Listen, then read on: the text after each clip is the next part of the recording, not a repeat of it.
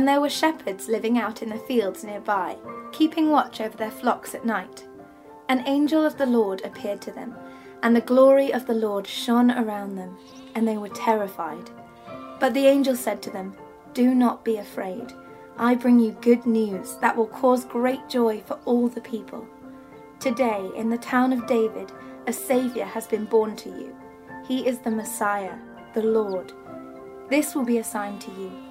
You will find a baby wrapped in cloths and lying in a manger.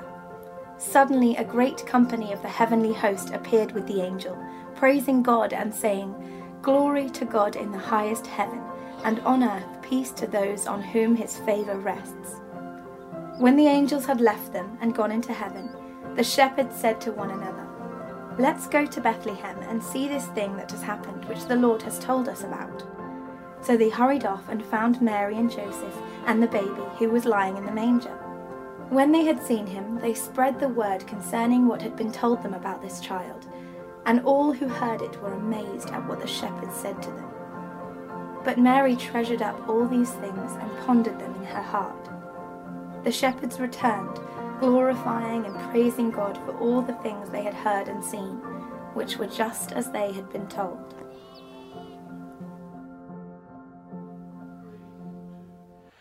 Well, hello. I hope that you are well and truly getting into the Christmas spirit by now. Hope you got your Christmas jigsaw out and you've got your shopping planned. And I put on my very best Christmas jumper today, which isn't really in Steve Wilson territory, but it's at least the right sort of festive colour generally. But I hope that you're gearing up and getting ready. And we are, in the moment, having a preaching series around three of our most beloved Christmas carols that we would sing at this time of year. And I hope that even though we can't come together and sing, that you are singing some Christmas carols in your home. And so this week we are focusing in on what has to be my absolute favorite Christmas carol. Well, actually, not my favorite, because my favorite Christmas carol is my wife, Carol. But my favorite carol to sing is Hark the Herald Angels Sing. Surely it has to be the greatest Christmas carol. I know I'm probably already starting a controversy out there.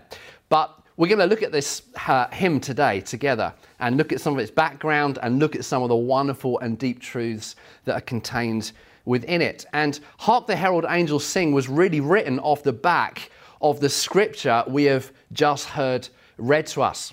The account of the angels coming to the shepherds and announcing the birth of a newborn king. And what we've just heard read in the story is what we know so well about the Christmas story. Uh, Joseph and Mary hurry to Bethlehem, where the long promised and awaited Messiah, Jesus, is born in a lowly stable in a manger in Bethlehem.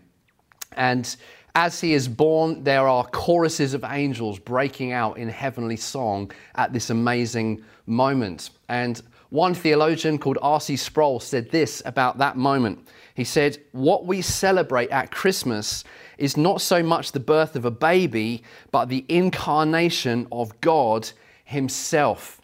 This is the wonder of Christmas time. This is the, the, the, mystifying, stupendous message of the gospel that at Christmas time, God came down to earth. God became flesh and dwelt amongst us. The Messiah entered into the mess of this world that you and I live in. It's the wonder of the incarnation that God would become a small, innocent, vulnerable baby born on planet Earth.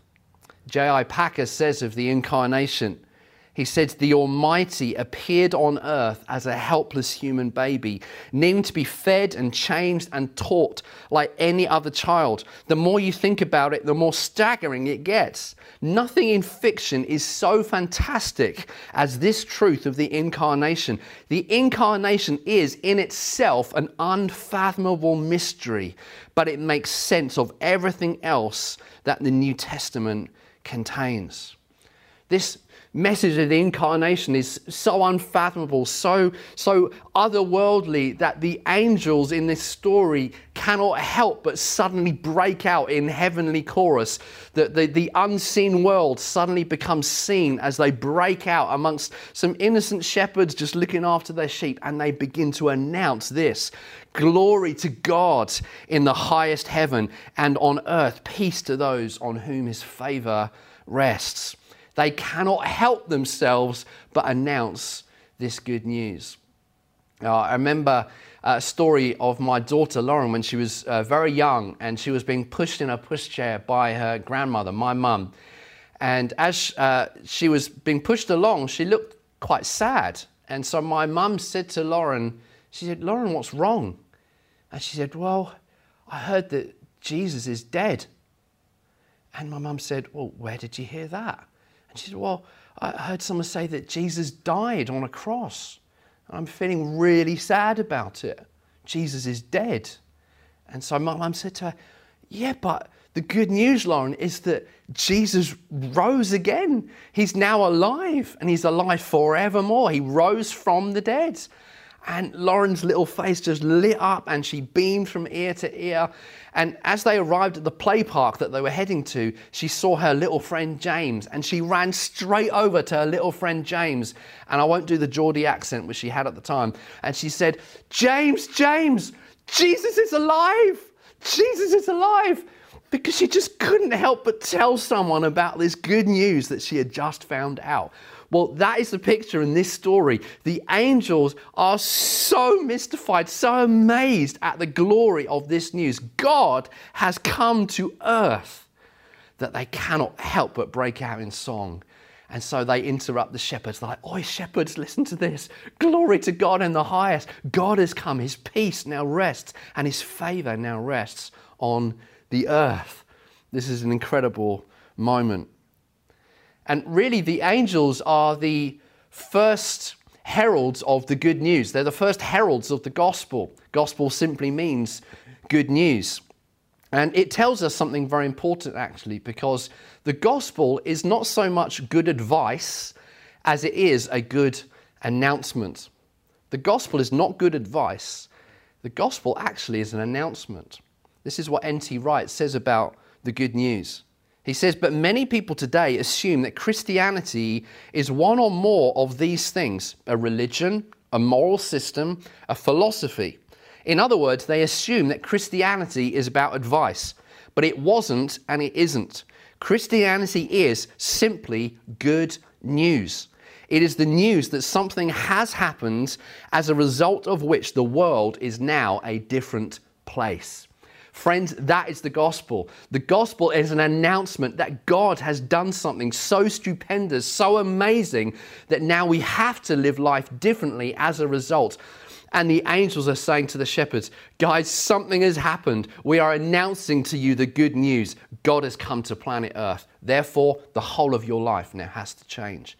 The gospel is good news. And of course, this story that we've heard read is certainly worthy of a great song. It's worthy to be immortalized in a song. And Hark the Herald Angels is the song that we sing to remember this moment. And it was written to immortalize this angelic explosion of praise. And it was written by a great revivalist, a man called Charles Wesley. And Charles Wesley was a Methodist minister in the 18th century. He wrote over 6,000 hymns in his lifetime, uh, second only to another lady, Fanny Crosby, who wrote 8,000 in her lifetime. But Charles had this hymnal of 6,000 songs that he wrote, and his goal in writing hymns was really to teach theology to the poor and those who couldn't read or write. And so he would write deep and thorough theology in song so that they could sing and learn the Bible and learn the story of the gospel. And his brother, John Wesley, once said of Charles' hymnal that it was the best theological book in existence. And that's why the songs that you sing really matter, because most of us learn our theology from the things that we sing. And so Charles wrote this song. In fact, he wrote it only a year after giving his own life to follow Christ. Uh, one year he was uh, walking to church on a Christmas day in London when he heard the church bells ringing across London. And in that moment, he began to write down a poem, and the poem was called Hark, how the welkin rings. And welkin in 18th century English means heavenly, how the heavenly bells ring.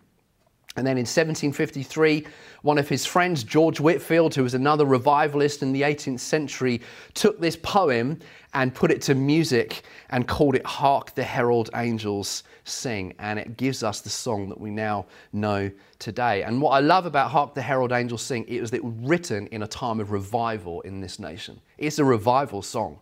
It's a song that has the Spirit of God all over it, which is why, still, when I sing it, I just think about the days in which it was written. This is a revival song written by great revivalists. And really, this song is a song in three parts. It has three verses that we would traditionally sing, and it's a song in three parts. And it is the story of the gospel. It's the good news. It's the announcement of the good news. Uh, part one uh, of Hark the Heralds is an announcement of Christ's birth. It's the announcement of Christ's birth. Part two is about the adoration of Christ and the mystery of his incarnation. And then part three is the accomplishment of God in Christ. So, there's three very distinct parts to this song. And so, what I'm going to do is just simply read these lyrics together so you see the wonder of the gospel contained in this song. So, here's part one, which is about the announcement of Christ. Hark, the herald angels sing. Glory to the newborn King, peace on earth and mercy mild, God and sinners reconciled. Joyful, all ye nations rise, join the triumph of the skies. With the angelic host proclaim, Christ is born in Bethlehem. Hark, the herald angels sing, glory to the newborn King. That's the announcement but secondly, we have the adoration of Christ in his incarnation. Christ, by highest heaven adored. Christ, the everlasting Lord. Late in time, behold him come, offspring of a virgin's womb. Veiled in flesh, the Godhead see. Hail the incarnate deity. Pleased as man with men to dwell Jesus, our Emmanuel. Hark, the herald angels sing, Glory to the newborn King. And then part three is the accomplishment of God in Christ.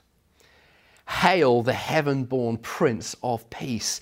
Hail the Son of Righteousness. Light and life to all he brings. Risen with healing in his wings. Mild he lays his glory by.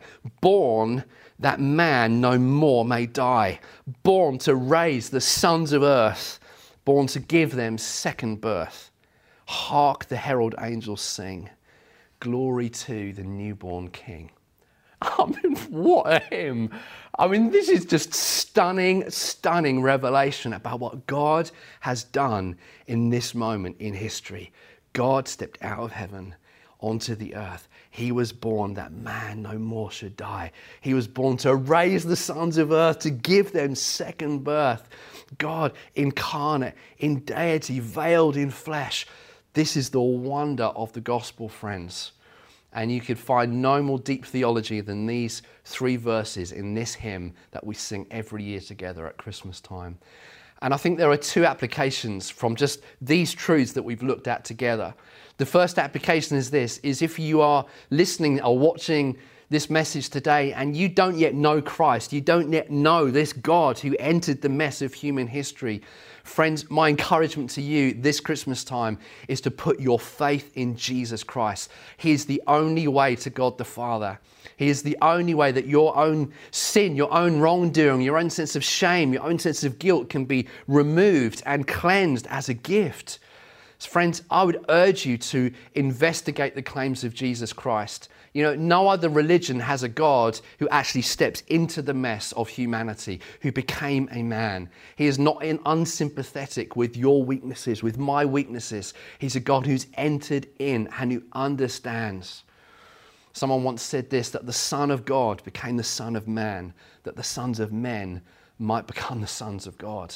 Friends, you have an offer before you an offer unlike any other. It's better than any kind of Black Friday sale or any kind of Boxing Day sale.